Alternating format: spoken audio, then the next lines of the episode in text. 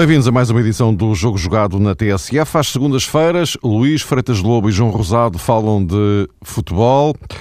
Ora, meus caros, eh, temos um cenário ainda mais vincado no Campeonato Português, agora que já entramos no último terço eh, do, do, do campeonato. Com o empate do Porto em Guimarães eh, ontem, os Dragões ficaram a nove pontos da liderança, do Benfica, no caso e eh, perderam também terreno para o eh, Sporting, quatro pontos atrás, e agora, neste cenário, eh, evidentemente, ainda mais interrogações se levantam em relação ao Futebol Clube do Porto que aquelas que já aqui existiam e das quais vocês aqui inúmeras vezes falaram. Será que, eh, Luís, começaria por ti, será que nesta altura, e já iremos falar um pouco mais detalhadamente da questão do Porto, mas Será, uh, fará sentido dizer que a partir desta altura temos uma luta pelo título uh, resumida a Benfica e Sporting? Em primeiro lugar, boa tarde e um grande abraço a todos. Eu penso que neste sentido, neste momento, faz sentido. Já não é uma questão de, de opinião, é uma questão factual, olhando a questão pontual a nove jornadas do fim. Nove pontos neste momento são, são muitos pontos, sobretudo olhando a forma como está a jogar o Benfica e como está a jogar o Porto, para, para achar previsível que, que, que essa luta pelo título da parte do Porto se possa manter acesa até ao fim. Embora, claro, existe sempre um argumento da, da matemática, que aí já não é uma opinião, também é um facto. Agora, futebolisticamente falando, penso que sim, que neste momento a luta, colocaste bem a questão, está, está mais claramente colocado entre Benfica e Sporting, o que nota uh, a consistência da equipa do Benfica depois de um início de época muito complicado, muito difícil, em que se questionou tudo. Nós aqui fazemos as nossas análises e naquela altura, inclusive, se questionou o relacionamento de Jesus com, com, com o balneário, os pontos de ligação e com os jogadores, o caso Cardoso, tudo isso se arrastou até até o início do campeonato, que foi marcado por uma derrota depressiva na Madeira, a única até agora do campeonato. Uh, alguns jogos com exibições hesitantes, o Porto a ter 5 pontos de avanço e de repente o campeonato vira. Uh, e perceber como é que o campeonato vira, como é que os sintomas iniciais uh, são exatamente o oposto daquilo que se vive agora, é, um, é o case study deste campeonato. Como é que o Porto perdeu o controle da situação, como é que Paulo Fonseca não percebeu uh, onde estava e como estava naquela altura com 5 pontos de avanço, como é que aquele estado depressivo e de falta de empatia que se pressentia do Benfica no início da época, de repente se transformou numa equipa consistente e a jogar bom futebol com os jogadores e treinadores em, em sintonia, pelo menos dentro daquilo que é o futebol e a relação banco-relevado. Uh, seria um debate longo perceber onde é que, e teríamos oportunidade para isso, e vamos ter certamente ao longo de nossos próximos programas, perceber onde é que se deu esta mudança e porque é que ela aconteceu. Uh, mas a verdade é que aconteceu. Insensível a tudo isto, o Sporting seguiu o seu caminho, jogo a jogo, como, dizia, como disse o Jardim, sem Liga Europa, sem grande desgaste físico, sem lesões, definindo o 11 base mais cedo do que todos os outros, de todos os outros candidatos, e chega a esta fase fisicamente melhor, não tem muitas soluções, é verdade, mas não tem, não tem tido lesões, o que também não é por acaso, uh, e tem conseguido fazer um futebol consistente, tem conseguido encontrar soluções dentro das poucas, uh, dos poucos recursos que tem, alternativos, porque se nota, notou-se na jornada anterior, quando faltou o William Carvalho, notou-se nesta, mais nesta, por faltar Adrian, que eu acho de facto que é um jogador-chave no Sporting atualmente, mais importante que o William Carvalho, em termos de jogo jogado.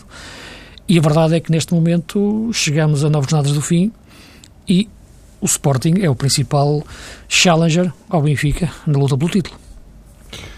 João, uh, e olhando para o, o, os calendários de um e de outro, Benfica e, e Sporting, sem menosprezar, evidentemente, uh, aquilo que o Porto ainda pode fazer é de crer que as próximas jornadas podem clarificar muita coisa.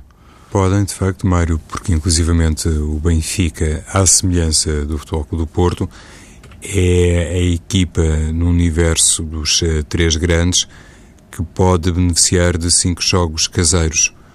O Futebol do Porto uh, está na mesma condição, recebe o Benfica na última jornada, mas o Sporting está num plano inverso, se quisermos, ou seja, tem cinco jogos fora e quatro em casa, sendo que um desses jogos é precisamente diante do Futebol do Porto, o que de alguma maneira também acaba por isolar mais o Benfica nesta caminhada para o título, porque o Benfica já não tem que jogar com o Sporting, empatou em Alvalade e ganhou na Luz, e ao contrário, tanto Sporting como o Futebol do Porto ainda têm em agenda esse confronto que pode ser particularmente decisivo na luta para o título.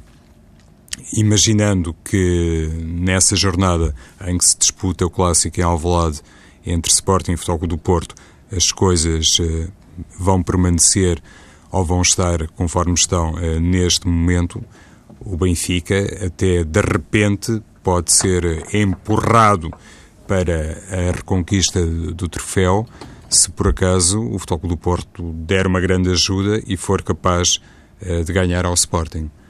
Isso implicaria, se calhar, uma vantagem, falamos sempre na condicional, lá está. Era sempre necessário que se preservasse o atual uh, estado de coisas, mas se o Benfica ficasse com oito pontos de avanço sobre o Sporting e nove sobre o Futebol do Porto a sete jornadas do fim, basicamente precisaria de ganhar os seus jogos em casa e depois penso que só era uma questão aritmética que se poderia cifrar na conquista de mais um ponto para garantir uh, matematicamente a conquista do título.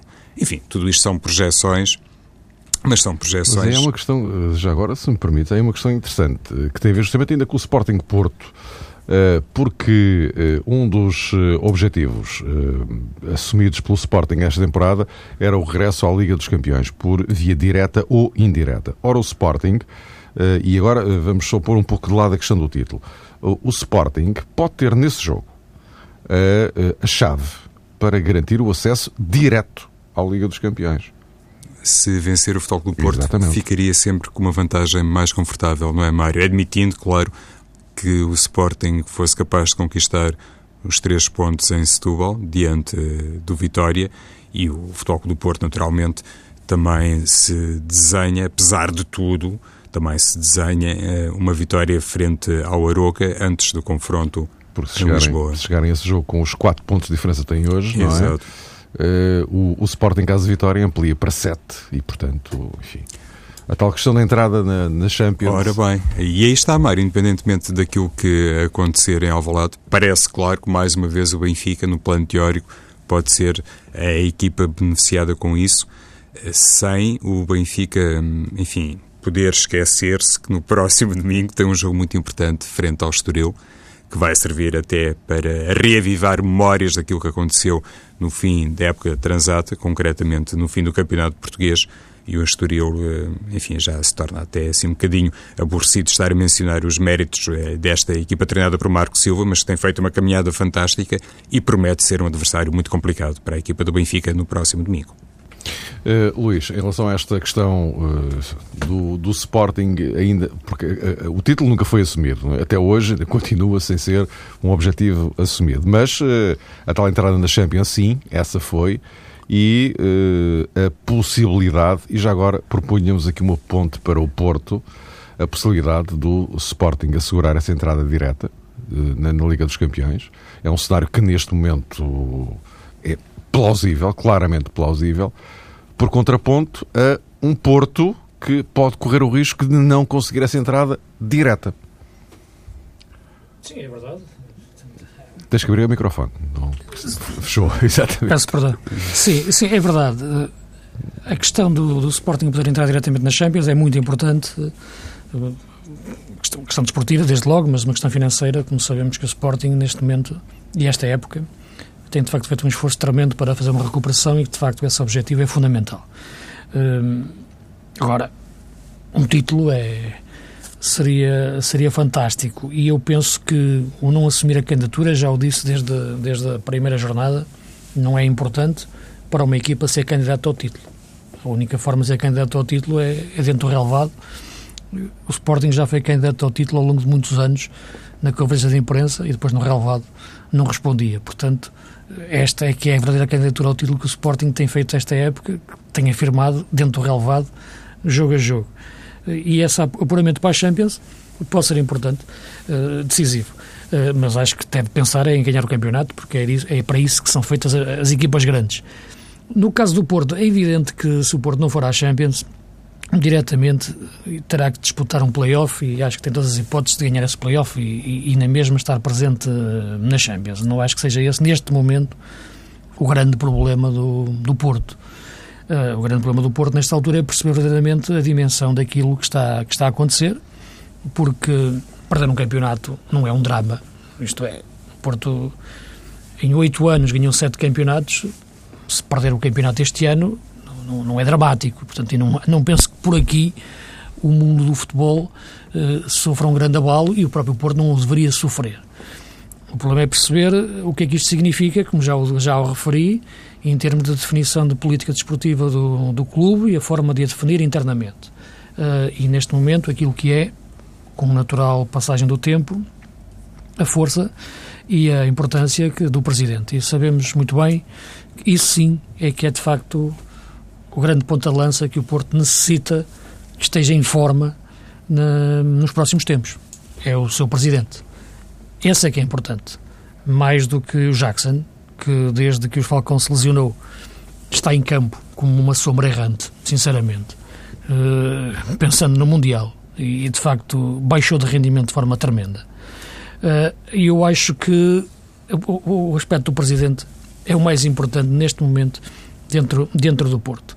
Uh, eu acho engraçado, de facto, que as análises que eu vejo sempre do Porto são sempre com 30 anos. Quer dizer, nunca se consegue analisar uma época do Porto eh, olhando a época atual. Vai-se buscar 30 anos e acha-se que, e faz sempre a projeção de que está em causa são 30 anos. Uh, se o Benfica ou o Sporting perdem um campeonato, analisa-se a gestão do Godinho Lopes, como se analisou a gestão do, do Filipe Vieira, de outros presidentes. No Porto analisa-se que está a cair um regime de, de 30 anos. O Porto não pode ganhar sempre, como é evidente. Uh, e isso penso que deve ser aceito ou deve ser entendido com a naturalidade daquilo que é o futebol.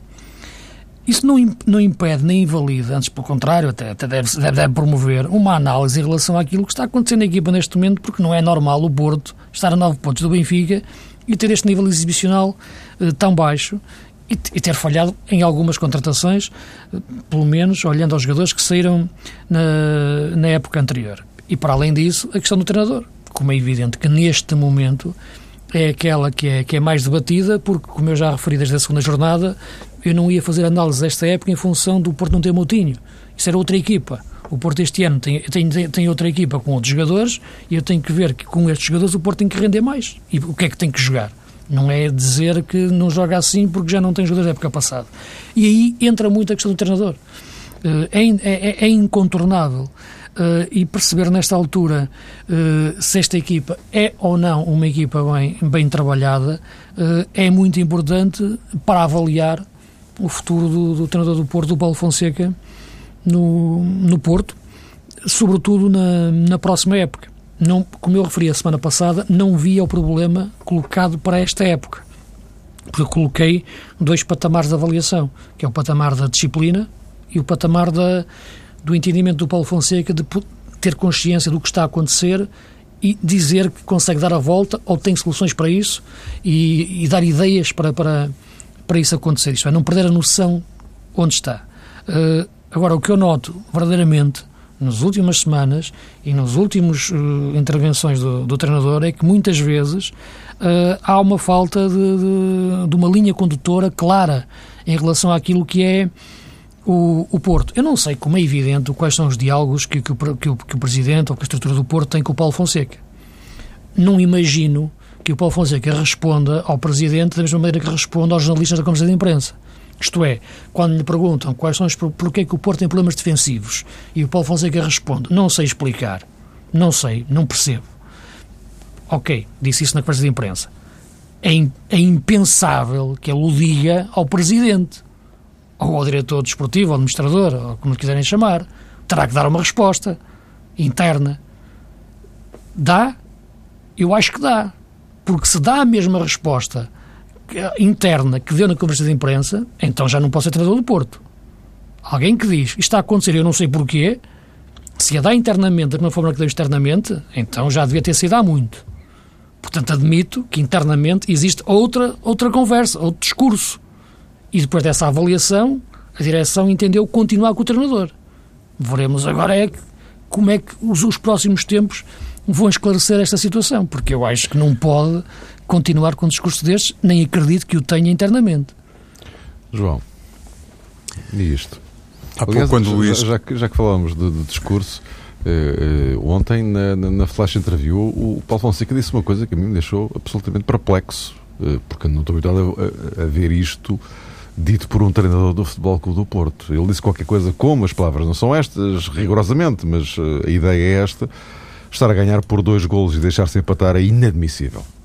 Isto dito assim, com esta hum, crueza toda, numa flash, numa flash interview. Ou seja, há aqui algo que. Sim, é raro, Mário. É, é, é verdade. É? De vez em quando eh, assistimos a isso. Há, há treinadores que, quando confrontados com aquilo que é indisfarçável e, sobretudo, depois de um resultado pesado, lá está, convém não dramatizar, mas para o Futebol do Porto foi um resultado pesado, porque tinha perdido em casa com o Estoril e o Benfica está muito à frente, mas há treinadores que num cenário assim uh, acham que o melhor mesmo é pôr o dedo na ferida e bastaria, por exemplo, assim de repente, uh, seria capaz de citar outros, mas quando Mourinho perdeu por 5-0 diante do Barcelona, também não teve qualquer hesitação a reconhecer que, enfim, a sua equipa não esteve presente no jogo e que pouco haveria a dizer sobre a partida tal uh, flagrante superioridade do adversário.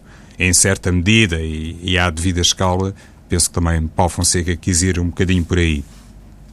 Há coisas que realmente uh, custam a entender e custam a explicar. O ano passado, por exemplo, o Benfica, uh, na etapa final dos jogos, uh, nos descontos, eu diria misteriosamente ou inexplicavelmente, consentia golos e também Jorge Jesus era confrontado com essa questão e quando era chamado a responder também não conseguia encontrar assim uma justificação muito concreta e muito racional e então tudo era remetido para um foro assim metafísico, mais de ordem psicológica. Não sei se é isso que acontece com o Futebol do Porto, com os jogadores de Paulo Fonseca e até com o próprio treinador. A equipa, quando está a ganhar por 2-0, parece que o segundo gol da própria equipa acaba por uh, uh, explotar uma reação tremenda no adversário. Não sei se isso também tem a ver com o domínio psicológico mais do que com o domínio propriamente futebolístico, mas parece-me evidente que uma equipa, quando não está nas devidas condições anímicas, sujeita-se a muita coisa. E os tais erros defensivos, uh, de que muitas vezes o, o Porto a sofrer muitos golos. O Paulo Fonseca é acusado, exatamente. Muitos golos mesmo, esta época. E, e a maneira como os sofre, não é, uhum. Mário? Porque realmente nos tempos uh, áureos uh, da equipa de manifesta superioridade um, até era comum dizer-se entre as personagens do futebol que meio gol bastava à equipa do Futebol do Porto. Um gol do Futebol do Porto num desafio significava quase que automaticamente o fecho do resultado. O jogo poderia acabar ali, já se sabia que o Porto uh, jamais iria deixar escapar a vitória. Hoje em dia a realidade é completamente diferente. Eu acho que o Luís há pouco tocou num aspecto muito importante quando frisou aquele dramatismo inerente uh, às críticas a propósito do momento do toque do Porto e quando uh, se cai muito na tentação de dizer que chegou ao fim um ciclo. A culpa é do Pinta Costa, porque o sucesso que alcançou, a maneira como conseguiu sempre fazer a gestão do clube, permitiu também muitas vezes a muita gente tirar essa ilação, que independentemente do treinador, independentemente do plantel, independentemente daquilo que pudesse ser também a carreira de Benfica e de Sporting, Pinta Costa era sempre capaz de criar qualquer coisa que permitisse ao Futebol do Porto afirmar-se como clube líder em Portugal. E quando isso não acontece, quando se calhar fica essa percepção e essa ideia de que desta feita nem Pinta Costa é suficiente para camuflar alguma coisa ou para fazer a equipa ultrapassar determinadas debilidades, por vezes cai-se mesmo nessa uh, tentação porventura excessiva de dizer que o Futebol do Porto e concretamente Pinta Costa terminou uh, um ciclo. Não sei se terminou ou não. Eu tampouco sei se Paulo Fonseca terminou o seu ciclo no Futebol do Porto, mas acho que neste momento a pergunta que deve ser feita no interior do clube é esta. E se calhar aqui vou-me repetir um bocadinho relativamente à semana passada. Vai ou não Paulo Fonseca continuar no Futebol Clube Porto no próximo ano? No próximo ano? No próximo ano, na próxima época. Ainda tens dúvidas? Eu não tenho, e acho ah, que já ninguém pronto. tem. Independentemente daquilo que acontecer, Paulo Fonseca não vai ficar um segundo ano. Como se calhar havia essa certeza que eu não partilhava, atenção, sim, sim, de que Vitor Pereira, Pereira não iria continuar no Futebol Clube do Porto.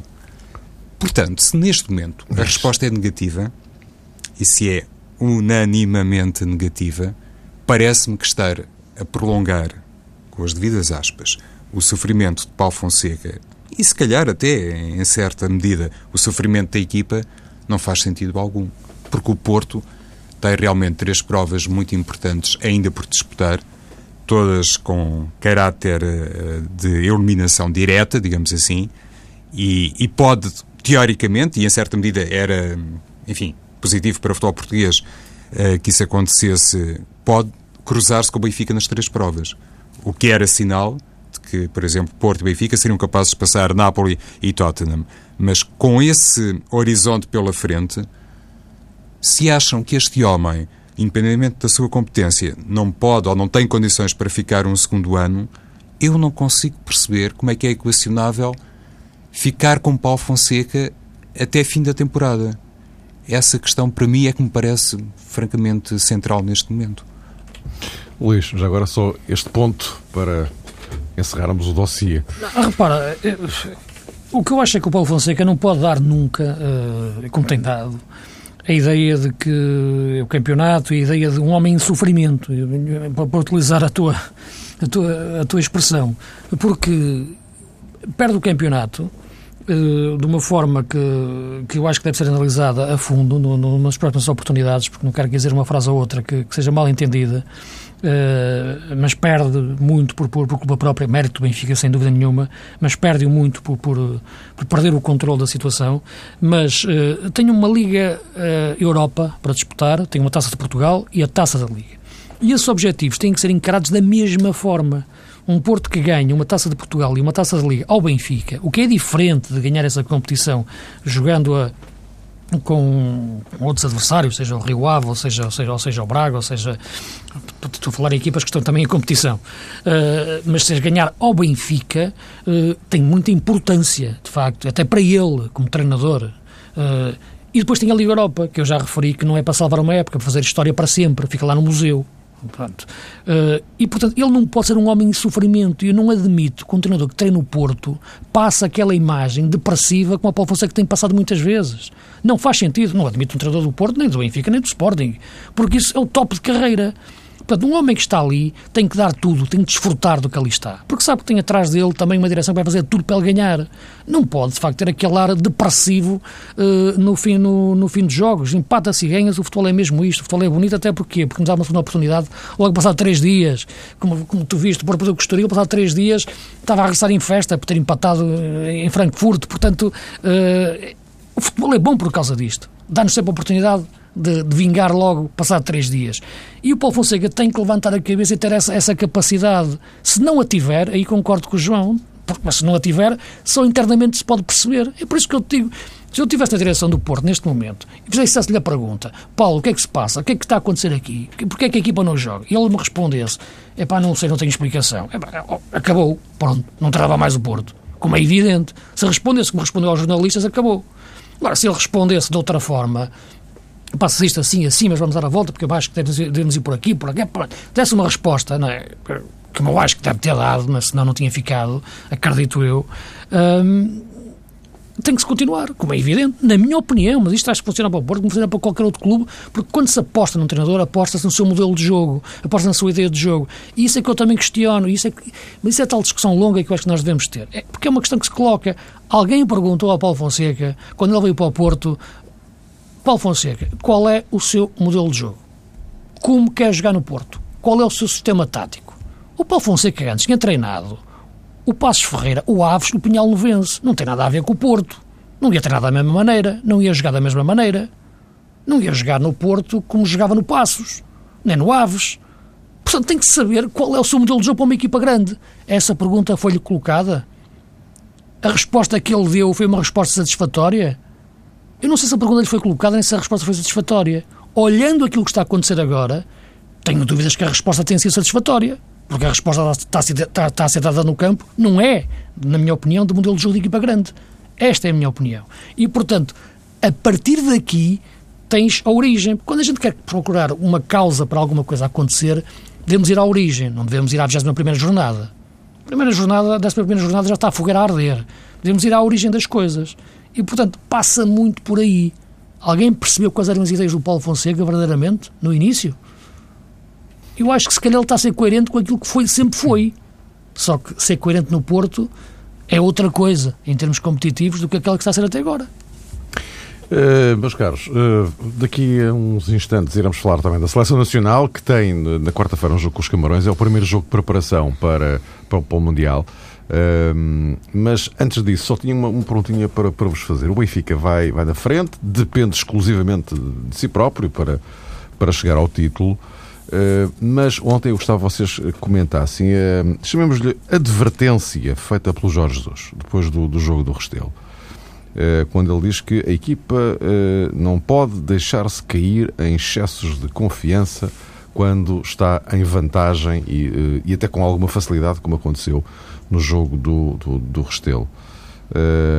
isto é, Jorge Jesus chamar a atenção de, de uma equipa que na época passada, enfim, isto ainda são reflexos disso. Jorge Jesus uh, uh, lembrar ou tentar fazer com que não se esqueçam do, do que está para trás. Penso que sim, e ainda por cima na véspera do jogo com o Estoril, não é? Um tal jogo vai ficar para memória futura, enfim, como um exemplo de péssima recordação para os adeptos uh, benfiquistas. Voltamos à questão do discurso interior e do discurso exterior já não é assim muito bom sinal que Jorge Jesus diga isso depois de um jogo da equipa. Por acaso, eh, enfim, salve seja, ou não, o Benfica ganhou o jogo. Mas o desejável seria. Mas aquele, aquele lance do, do, do gol anulado ao Bolonenses, eventualmente, o Jorge diga, Jesus é? terá interpretado aquilo eh, como tal aviso. Não contou, porque, porque não contou pelas razões que sabe mas ele poderá ter interpretado isso como tal aviso, atenção, estão a ver? Exato, e nestas coisas, é, enfim, é um bocadinho como as desculpas, não é? Devem evitar-se. E Jorge Jesus, ao falar a posteriori, não foi a única coisa que disse, relembrou, porque isto também faz parte da chamada estratégia mediática, que o Benfica em casa com o Bolonenses também sofreu um golo irregular do Bolonenses, e isso custou pontos à equipa do Benfica.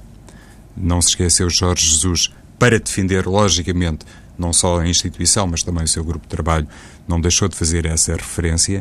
Mas dizia eu que é um bocadinho preocupante que o treinador tenha dito isso depois do jogo frente ao Bolonenses, ainda por cima um jogo em que a equipa contrária, e com o devido respeito pelo trabalho de Marco Paulo, não mostrou grande futebol. Não se mostrou uma equipa particularmente perigosa, uma equipa que tivesse surpreendido o Benfica com um posicionamento muito acertado, muito inteligente, com grande determinação, com grande garra, com lances perigosíssimos de contra-ataque, com oportunidades de gol. O Bolonenses não foi nada disso. Teve esse lance que deveria ter sido validado, toda a gente concordará com isso, mas não foi. Mas à exceção dessa jogada, não me lembro de nenhuma grande ocasião de gol para a equipa do Bolonenses, que nem foi particularmente uh, agressiva noutras zonas do terreno, já sem falar do terço defensivo uh, do Benfica. Mas como Jorge Jesus já tinha feito essa advertência, a propósito daquilo que poderia ser um clima de euforia prejudicial à equipa, parece-me que a obrigação que sentiu para dizer isso depois do jogo também significa qualquer coisa que não dá boa nota sobre aquilo que foi o comportamento dos jogadores independentemente do grande gol de Gaetan, e no fundo continuam a ser as individualidades que vão dando alguns pontos à equipa do Benfica. Um avisozinho, Luís. É isto o que significa? Não sei o que é que significa verdadeiramente. Eu penso que, que o Jorge Jesus gosta sempre de, de ter uma frase que, que, faça algum efeito nos momentos em que a equipa não faz algum efeito para o seu lado, nos momentos em que a equipa não, não tem o melhor momento, o seu melhor futebol. Uh, eu, aquilo que me parece é que uh, o facto deste Bolonense, de facto, como disse o João, nunca ter verdadeiramente ameaçado, Uh, mas aquele golo que aparece, que, que, que é invalidado, ou que o Arta Pita antes, antes, antes marca fora de jogo, uh, pode, pode ter uh, dado exatamente essa ideia de que uma equipa que adormece muitas vezes quando sente o jogo, o jogo ganho antes, de, antes do jogo estar antes de estar ganho. Agora não, não, não, agora, não noto, sinceramente, no Benfica, neste momento da época, nesta fase da época, os mesmos sintomas que se notava nas duas épocas anteriores, quando se conjugou as exigências competitivas de campeonato e competições europeias e taça ao mesmo tempo. E que a equipa não conseguiu gerir o, o, o projeto de forma global, o processo de forma global. Eh, é verdade que este ano tem mais soluções, de facto, de qualidade. E está a utilizá-las melhor. Eh, e isso parece-me parece mais importante do que eventualmente questões de adormecer porque se uma equipa está a adormecer, tem que existir um despertador. E o despertador, neste caso, tem a forma de treinador. O treinador é que não a pode deixar adormecer nunca. João, a seleção joga na quarta-feira em Leiria com os Camarões, uma uh, convocatória um pouco diferente de, de Paulo Fonseca. Uh, o que também não surpreende, enfim, ele também explicou, teve cuidado de dizer claramente que esta convocatória não indicia coisa nenhuma em relação uh, ao Mundial, porque há jogadores que não estão na convocatória e que irão ao Mundial e outros que estão e que não irão. Portanto, uh, não, não, se pode ir por aí. Agora, na tua opinião, e no, no, num minutinho e pouco que resta a cada um de vocês, o que é que, no fundo, Paulo Bento pretende deste jogo com, com, com os Chamarões?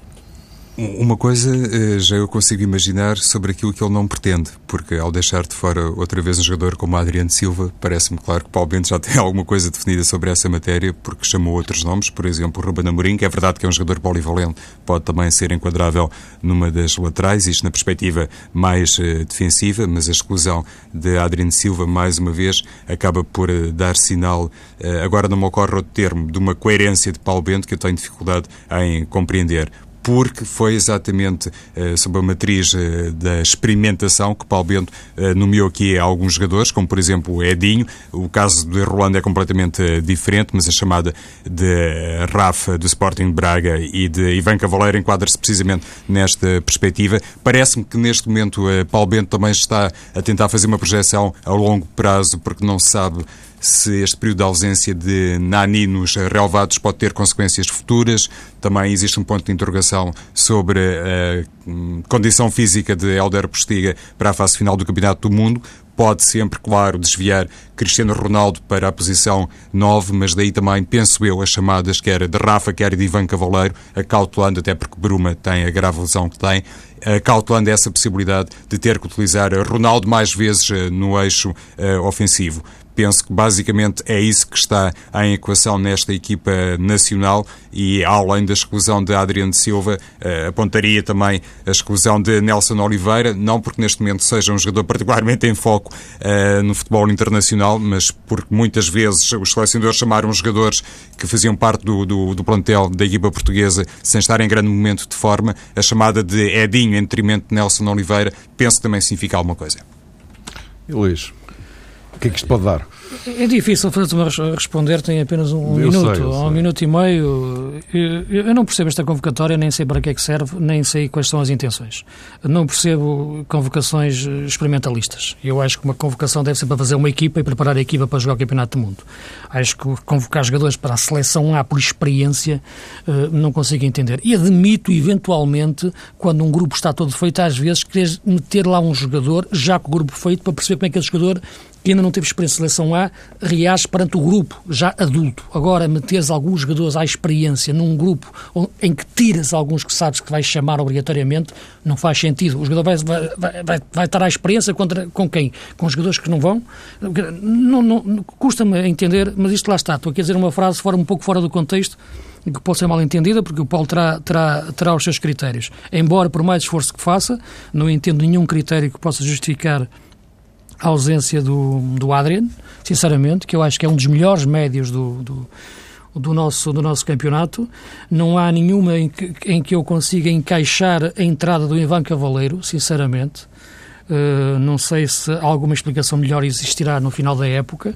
Uh, e, e, e, em relação àquilo que é, neste momento, a dificuldade uh, de, cresce de encontrarmos um ponta de lança, porque não sabemos verdadeiramente qual é o estado do Helder Postiga, não é? em relação à questão da, da lesão que ele tem na, na Lásio, e a convocação do Edinho, que acabou de ser dispensado do, do Braga, denota algumas questões uh, que, que, problemáticas em relação a essa posição, até porque o Éder continua continua lesionado, o Almeida já, também já saiu da convocatória por, por lesão, embora acredito que não, que não, que não seja grave. Uh, há outra história também que é importante falarmos, que é do Fernando, que é que impede o Fernando verdadeiramente ainda de jogar na seleção, se é uma questão apenas burocrática.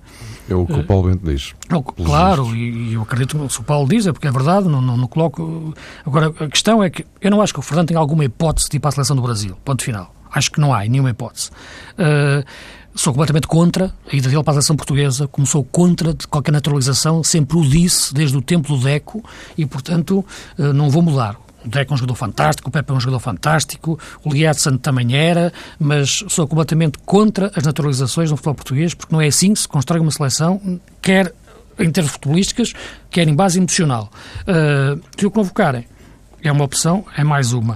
Uh, agora, a seleção é uma questão para ser falada de uma forma mais abrangente. Disse-te aqui uma série de frases soltas, de certeza absoluta que vão ser mal interpretadas, mas uh, é, é, é, o tempo que tenho. Há uma que é bem interpretada, certeza absoluta, é que, é que o Adriano joga muito. E o Adriano irá à seleção e ir o Josué, por exemplo, que é um jogador que eu gosto, mas neste momento, olhando posição por posição, não entendo, não, não entendo como é que o Adriano fica de fora. Vamos retomar a conversa para a semana.